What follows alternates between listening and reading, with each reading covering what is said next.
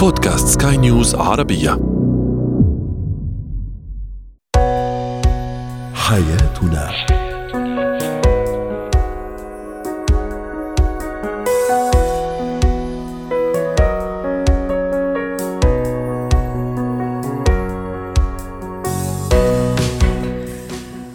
الكرام أهلا بكم معنا إلى حياتنا فضاؤكم اليومي الذي يعنى بشؤون الأسرة وباقي الشؤون الحياتية الأخرى والذي يمكنكم الاستماع اليه عبر منصه سكاي نيوز عربيه dot com slash podcast وباقي منصات سكاي نيوز عربية الأخرى شاركونا عبر رقم الواتساب 00971 561 ثمانية ستة اثنان اثنان ثلاثة. معي أنا أمال شاب. اليوم نتحدث عن متى يعرف معدن الزوج ومعدن الزوجة.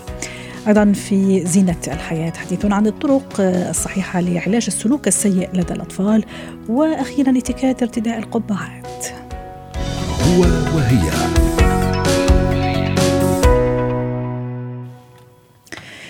متى يعرف معدن الزوج أو معدن الزوجة أيضا؟ لماذا يتخلى البعض عن زوجاتهم أو البعض عن أزواجهن بسبب ظروف معينة صحية مرضية اقتصادية مادية وما إلى ذلك؟ وكيف تكون الصدمة ووقع الصدمة على هؤلاء؟ للحديث عن هذا الموضوع رحبوا معي بدكتور خليفة المحرزي رئيس المجلس الاستشاري الأسري ضيفنا العزيز. سعد أوقاتك دكتور خليفة وأهلا وسهلا فيك معنا في موضوعنا وسؤال سؤال التفاعل ماذا يعرف أو متى يعرف معدن الزوج أو الزوجة؟ تعليق يقول معدن الزوج في مرض زوجته ومعدن الزوجة في فقر الزوج. تقريبا نفس التعليقات صراحة اللي عم أقراها محمد. يقول عند مرض الزوجة وعند إفلاس الزوج أيضا بالمواقف الصعبة. هذا تعليق وتعليق آخر يقول وفاء المرأة في فقر زوجها ووفاء الرجل في غنائها.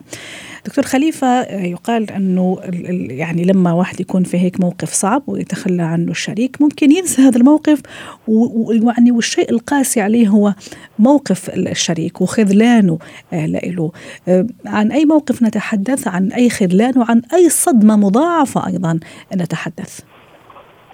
آه، العلاقة الزوجية قائمة على ركائز أساسية لعل من بينها مسألة الوفاء. والوفاء في جميع المواقف سواء كان في الضراء أو في السراء. أنا سابقا اطلعت على دراسة أجرت على عينة مكونة من 2700 زوج. تهدف إلى قياس مدى تمسك الشريك إذا أصيب الطرف الآخر خاصة الزوجة بالأمراض الخطيرة مثل السرطان مشكلات القلب أمراض الرئة أو السكتة الدماغية. تفاجأنا بأن النتائج تشير بأن سبعة من كل عشرة من الأزواج سوف يتخلى عن زوجته في هذا الأمر. قلت يمكن إحنا خلينا نجري نفس الدراسة على المجتمع العربي لعل المجتمع العربي فيهم قيمة الوفاء أكثر من المجتمعات الغربية. أجرنا دراسة تقريبا في عام 2019 على حوالي 220 زوج مدى احتمالية انفصال الزوج عن زوجته أو طلاقها إذا أصيبت بأي أمراض سواء كان سرطان أو تصلب المتعدد مقارنة بمرض الرجل توصلت النتيجة إلى يعني نتيجة مخيبة سميت الدراسة هجر الشريك. وجدنا أن احتمالية انفصال الرجل عن عن المرأة سبعة أضعاف انفصال المرأة عن الرجل إذا أصيب بأي أمراض مزمنة. وهذا يعطي مؤشر يعني كبير بأن المرأة لديها معدل الوفاء. والالتزام بوجود الرجل حتى لو أصيب بمرض يعني طويل المدى أكثر من الرجل الذي يفكر بسرعة الانفصال والبحث عن شريكة سليمة مم. معافية من أي مرض مزمن. طيب بس حتى كمان لا نعمم الموضوع دكتور خليفة يعني هي 200 عينة فقط فما أدري إذا كمان فينا نحكم على هال 200 ونعمم الموضوع آه، بصراحة، لكن أنا راح أسأل كمان بطريقة أخرى، كيف راح أقدر أعرف إنه شريكي بغض النظر عن زوج أو زوجة راح يضل معي في الأوقات الصعبة، مو فقط في المرض الأوقات الصعبة يعني كثيرة ممكن وفاة أحد يعني الوالد الوالدة آه، ممكن الإفلاس، ممكن مرض آه، الأبناء يعني مواقف صعبة كثيرة يعني إحنا فقط نحصرها في مرض الزوجة وفقر الزوجة وإفلاس الزوج لكن المواقف هي كثيرة في الحقيقة صح ولا لا؟ هي نحن ننظر إلى المبدأ الأساسي في م. عقلية الرجل في التمسك بالعلاقة وعقلية المرأة وخير مثال على هذا قصة إبراهيم قصة نبينا أيوب رضي يعني آه، عليه السلام عندما أصيب أيوب زوجته ضربت مثال عالي جدا في الوفاء والالتزام لأكثر من عشر سنوات وهو مصاب بمرض حتى أنه يعني ترك خارج المدينة من الرائحة التي أصيب بها من التعفن. لكن أثبتت هنا مبدأ أساسي بأن المرأة تملك من الوفاء ما لا يملكه الرجل نعم اي بس كمان معليش يعني نعم. شفنا كمان كثير حالات وين الرجل فعلا كان أنا مثلا أعرف كثير يعني مش كثير بس أعرف بعض الحالات اللي فعلا كانوا أوفياء ضربوا يعني مثال كبير حتى ممكن ما تزوج احتراما لها إكراما لها هذا الكلام أي. هذا الكلام صحيح أي. وليست المسألة أن كل رجل ممكن يتخذ تماما زوجته وشفنا كمان مثلا زوجات كمان هجرنا أزواجهن لأنه مثلا أفلس أو خلص بطل يعني في هذيك الوضعية المادية الكويسة. وفي شفنا كمان زوجات بالعكس كافحنا ويعني حاربنا لاخر رمق مع الزوج وحافظنا على الجميل ولم ينكرنا الود والجميل. الفكرة هل في مؤشرات كذا حأعرفها كذا من بداية الزواج أو حتى قبل الارتباط أنه بغض النظر رجل ولا مرأة ترى هذا ممكن رح يترك أو تترك؟ هي هي المسألة مرتبطة بنظرة الرجل والمرأة مفهوم الشريك ومدى صلاحية الاستمرار. هي نعم توجد حالات سواء عند الرجال أو عند النساء هذا نحن لا نختلف فيها. هنالك زوجات تخلوا عن رجالهم بسبب الفقر أو بسبب بسبب المرض حتى. وهنالك رجال تخلوا عن نسائهم. لكن بناء على الدراسات وجدنا أن المرأة أكثر تمسكا بالرجل بغض النظر عن الحالات الفردية من تمسك يمسك الرجل بالمرأة إذا أصيبت بأي أمراض مزمنة السرطان أو غيرها من الأمراض التي تعجز المرأة عن القيام. يعني نسبة أن الرجل ممكن يتزوج على زوجته المريضة اعلى بكثير من المرأة التي إذا كان زوجها مثلا مصاب بعقم أو بسرطان أنها تطلق من طلاق الضرر وهي تملك الحق القانوني فيها لكنها تتمسك بهذا الأمر، لكن عموما هي. المسألة قائمة على القيمة التي ينظر فيها الشريك تماما. إلى العلاقة الزوجية تماما ومثل ما أشرت قبل شوي الموضوع المواقف الصعبة أو يعني المواقف الصعبه كثيرة مو فقط المرض ولا الإفلاس يعني في مواقف كثيرة فيها الحياة وفيها الدنيا ممكن يمر بها الزوج والزوجه وبالتالي اللي انت راح تقدر تعرف معدنه أو معدنها. وعلى فكرة دكتور كمان يا ريت تشاركنا الرأي إلى اي درجة مهم كمان أكون واقعية في حياتي كزوج وزوجة. أعرف إنه حياتنا ما راح تكون كلها وردية. راح تيجي لحظات صعبة لحظات ألم لحظات يعني حتى سوداوية ممكن يمر فيها الشريك والشريكه وبالتالي أنا لازم أوقف يعني أقف إلى جانب هذا الشريك. وأنا كمان كشريك راح أقدر أعرف إذا فعلا هو كمان أو هي كمان راح تكون في في, في مستوى الوفاء.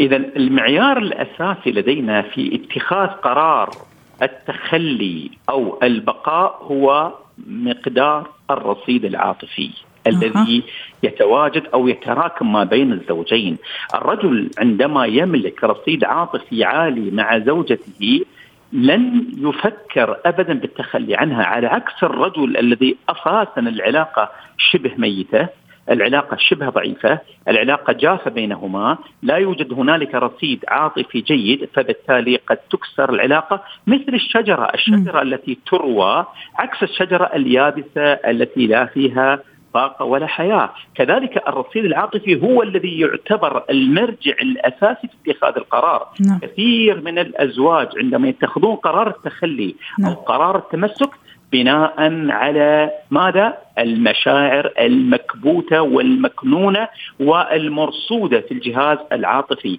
لذلك إذا أردنا نعم. أن نحكم على أي مؤشر ننظر إلى مستوى التواصل العاطفي أو نحن نسميه الخزان العاطفي نعم. المتراكم ما بين طيب. الطرفين.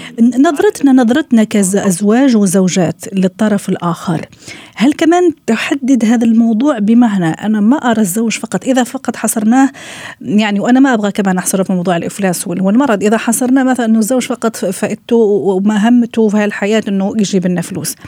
يعني كمان نظرتي لهالموضوع راح تحدد صح ولا لا؟ أو نظرتي أنا للمرأة وللزوجه فقط؟ فقط لغرض معين أو لمهمه معينة موجودة مشانها في في هذا الحياة. هل كمان هذا عامل حاسم وضروري؟ نعم لا شك أن الانطباع الذهني للطرف الآخر يلعب دور حقيقي جدا، يعني إحنا لدينا كثير من الحالات التي لا يصاب بها أحد الطرفين بأي أمراض أو أي اعتلال مزمن إلا أن نتفاجأ بوجود أحد الطرفين يصل إلى المحاكم ويطلب الطلاق سواء كان للضرر أو للخلع أو لغيرها، نعم. لكن إحنا نتكلم عن الحالة التي فيها الصورة الذهنية المتبادلة ما بين الطرفين. هل العلاقة قائمة على مشاعر جميلة على مواقف رائعة صحيح. موجودة مكنونة بين الطرفين هذه التي تحكم مستوى القرار واضح. لما يصاب أحد الطرفين بأي يعني علة أو أي مرض مستدام قد يؤثر على سير العلاقة الزوجية شكرا لك دكتور خليفة المحرزي رئيس المجلس الإستشاري الأسري وأتمنى لك أوقات سعيدة زينة الحياة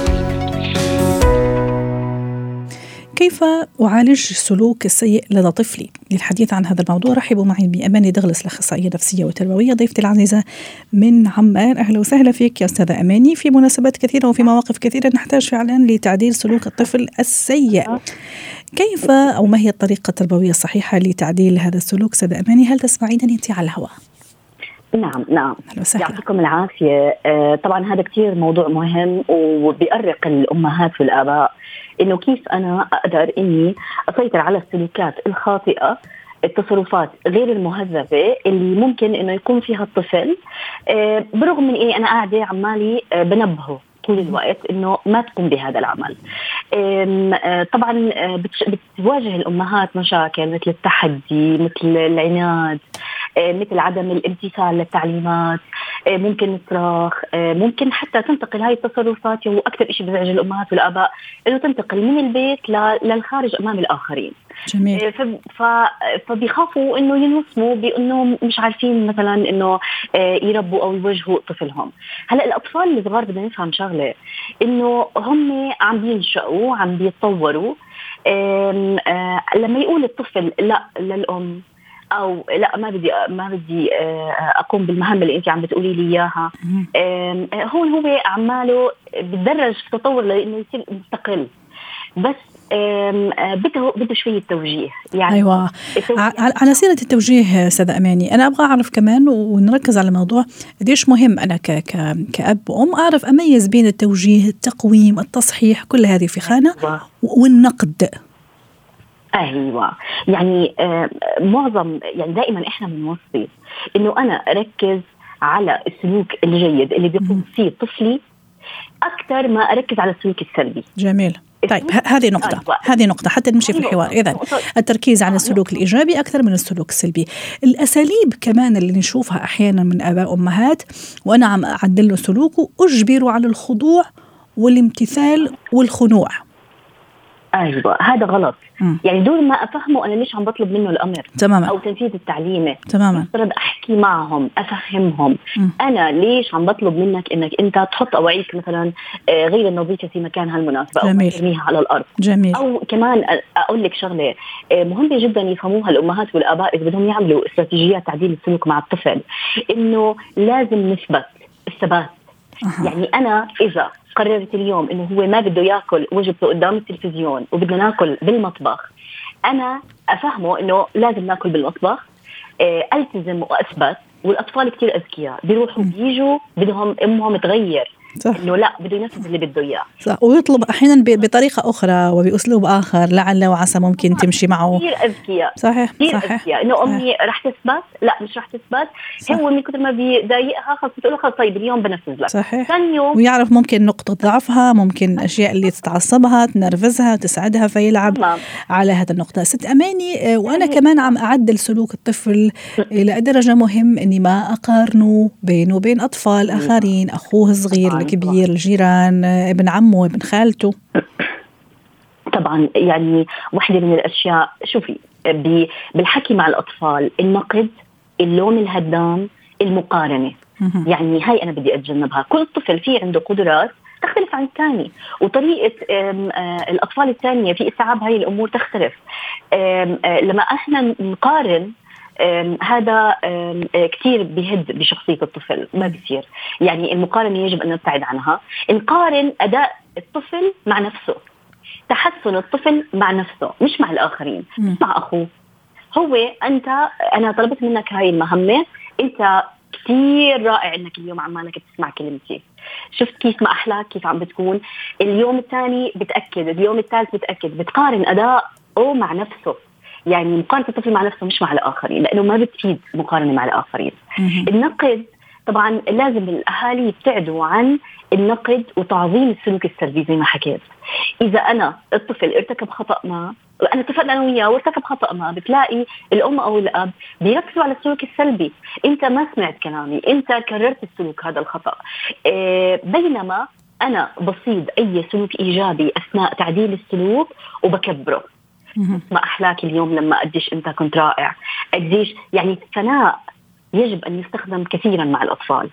الثناء حتى يعني في استراتيجيات تعديل السلوك ممكن ببداية تعديل سلوك الطفل إنك أنت نعم. توفري له التعزيز المستمر. بعدين تبلشي تسحبيه شوي شوي ما ان نقول له ليش عم يعمل هذا السلوك. جميل. شكرا لك يا سيدة أمانة دغل أماني دغلس أخصائية نفسية والتربوية ضيفتي العزيزة من عمان. اتكات اليوم نتحدث عن اتيكيت ارتداء القبعات سواء بالنسبة للسيدات أو الرجال. رحبوا معي بدكتورة سلوى عفيفي خبيرة الاتيكيت والبروتوكول الدولي ضيفتي العزيزة من القاهرة. أهلا وسهلا بالدكتورة سلوى في البداية. أنت من محبين وعشاق القبعات أو ارتداء القبعات؟ نعم. آه أحب أقتنيها جدا خصوصا في الشتاء. الشتوية. ممكن ما البسهاش على فكرة أشتريهم بس ما البسهمش الشتوية فعلا عندها عندها سحر خاص وعندها هيك شياكة خاصة القبعات الشتوية. طيب نبتدي من الشتويه دام أنت من عشاقها وأنا كمان ودام لسه بعدنا في فصل فصل الشتاء إلى حد ما. اي نعم الربيع جاي. بس يلا نبتدي بالقبعات الشتوية ثم نروح لباقي القبعات. تفضلي. آه، عموما شوفي القبعة طبعا هي تعتبر قطعة من قطع الاكسسوري آه وتضفي أنا دائما بنقول إنه الأكسسوار عموما يا إما هي قطعة مكملة تكميلية وقد تكون أساسية أو لا أو ليست أساسية. يعني مثلا نعتبر الحذاء قطعة أساسية قطعة اكسسوري ولكنها أساسية. بالنسبة للقبعة كمان إحنا خلينا نرجع شوية للعصور الوسطى أو القرون الوسطى. آه كانوا دائما يقولوا في لفظ آه نرفع القبعة تحية آه. أو شابو إنه انت بترفعي التحية. ودائما كان يقال إنه بما إنه المرأة هي آه يعني صاحبة المقام الأعلى في الحياة الاجتماعية مثلا هذا لا ينقص من قدر الرجل ودائما كان يقال إنه بدل ما الرجل يحرج نفسه مثلا ويمد يده للسلام فقط يرفع القبعة. وهذا من هنا جاءت أيضا إنه حينما نصافح شخص مثلا أو ندخل على ناس في مكان ما أو مثلا نجلس على آه، مائدة طعام نخلع القبعة. لا يفضل أن يكون هناك قطعة فوق الرأس. Nothing. يعني لا شيء فوق الرأس يعلو الرأس. لأن هذه الأشياء لها طقوس ولها احترامات احترام معين. إذا دخلنا مكان مغلق ومثقف يعني له سقف نخلع القبعة. إذا رأينا شخص أعلى منا رتبة نخلع القبعة، إذا جلسنا على مائدة طعام نخلع القبعة، خاصة إذا كانت مثلا كبيرة الحجم ويمكن أن يعني تعوق الحركة أو تضايق شخص ويعني تمتد لجزء أكثر من الحيز الشخصي لكل شخص فينا يعني. هذا حتى بالنسبة مثلا مثلا المناسبات خلينا نقول مثلا جدا رسمية كبار الشخصيات مثلا نشوف كثير مثلا عائلات معينة يعني بترتدي فيها القبعات ولا يتم يعني خلع هذه القبعة. خلعها. نعم. صح. لماذا؟ لأن هي تعتبر جزء من الزي. يعني مثلا رجل الدين إذا كان يرتدي مثلا آه، يعني فوق رأسه نوع من أنواع مثلا القبعات اللي هي مثلا العمامة أو ما شابه. إذا كان الغتره مثلا اللي هي جزء من اللباس الوطني إن كان حجاب فوق الرأس مثلا أو هو يعني تضعه السيدة كشكل من الحجاب أو الاحتشام هنا لا تخلع. أما إذا كانت قطعة أكسسوار فهي تخلع. في البروتوكول أحيانا نرى مثلا خصوصا في الحياة الملكية مثلا في بريطانيا تماما. تكثر هذه الظاهرة. نعم. آه، يرتدون القبعات في مناسبات معينة وخاصة في الاوت أو في في المناطق في الأماكن المفتوحة يعني في الخلاء أو في في الفضاء المفتوح.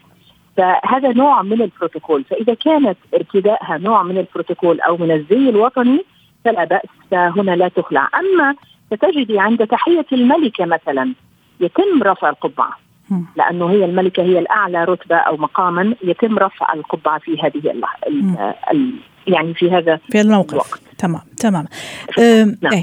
إيه. ست سلوى كمان يعني في نقطة حابة أشير لها في, في ما أعرف يعني في البعض يعني ممكن ترتدي القبعة حتى إخفاء عيوب معينة مثلا الشعر غير المهندم. نعم. ف نعم. هذا كمان منافي للبروتوكول يعني ارتداء القبعة لا يعني أنه إخفاء عيوب معينة في, في, في, في الشعر مثلا. صح. الشعر غير المهندم. صح. يعني شوفي هو المفروض إنه طبعا آه، إذا آه، يرتدى مثل ما قلت يعني مثلا كاحتشام أو مثلا أحيانا أنا أعرف ناس عايشين في دول أوروبية أو برا آه، ويمكن الحجاب كان ليس مقبول اجتماعيا فيمكن يستبدل بالقبعة. أما إذا هاي القبعة ستخفي جزء من معالم الوجه ومن الملامح لا هذا ليس هو الحل ابدا لأنه إحنا عند التواصل يفضل أن تكون يعني هناك في eye contact أو في آه، تلاقي بالنظر نعم. يكون وجهي واضح لا لا أضع شيء على فمي لما أتحدث. فيعني هي ليست لهذه الوظيفة. دائما عارفة جميل. كل شيء له ال function أو الوظيفة بتاعته. صح. فيفضل إنه القبعة توضع يا إما accessory يا إما آه، من اللباس أو الزي الوطني أو الرسمي اللي م. أنا ارتديه. بالنسبة للألوان خاصة مثلا الشتوية القبعات نعم. الشتوية في ألوان وأشكال جميلة جدا، الألوان شو لازم تتبع مثلا المعطف الحقيبة يعني شو لازم تتبع بالضبط وشو الملابس اللي لازم كمان انسق معها هل كاجوال الملابس كلاسيكية وخلي كمان نعرج شوي على القبعات الصيفية حتى يعني نوفي الموضوع حقه نعم. قبل ما نختم نعم. تفضلي. أنا دائما الحقيقة يعني مثلي الاعلى في هذا الموضوع الملكة إليزابيث الثانية آه، رحمة الله عليها. فدائما كانت ترتدي القبعة مع المعطف الخارجي وكان دائما آه، ألوانها زاهية ومبهجة حتى لو إنه بنقول إنه الألوان الرسمية الألوان الغوامق مثلا ومع ذلك إذا كان لبسي متناسق مع بعضه فلا بأس. يفضل إنه يكون ألوان الإكسسوار موحدة م. يعني مثلا القبعة ممكن مع الشنطة مع الحذاء أو مع الرداء الرسمي م. بشرط إنه لا تتعدى الألوان ثلاثة ألوان جميل. آه يعني ممكن إن هي م. تكون لون مختلف تكون هي القطعة المميزة ومع ذلك أحافظ على إنه جميع. ملابسي لا تزيد عن الثلاثة ألوان. ونفس الشيء بالنسبة للصيف عم نختم أستاذة سلوى لأن الوقت عم يدهمنا نفس الشيء بالنسبة لقبعة الصيف ممكن الواحد ياخذ راحته أكثر والألوان زاهية أكثر وتكون مور كاجوال يعني.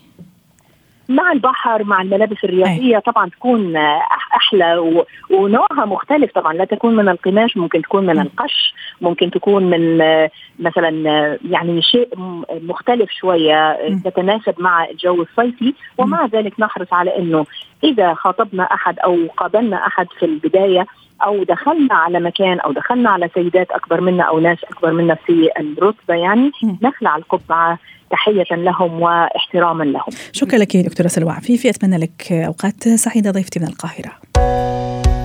حياتنا. ختام حلقة اليوم من حياتنا شكرا لكم وإلى اللقاء.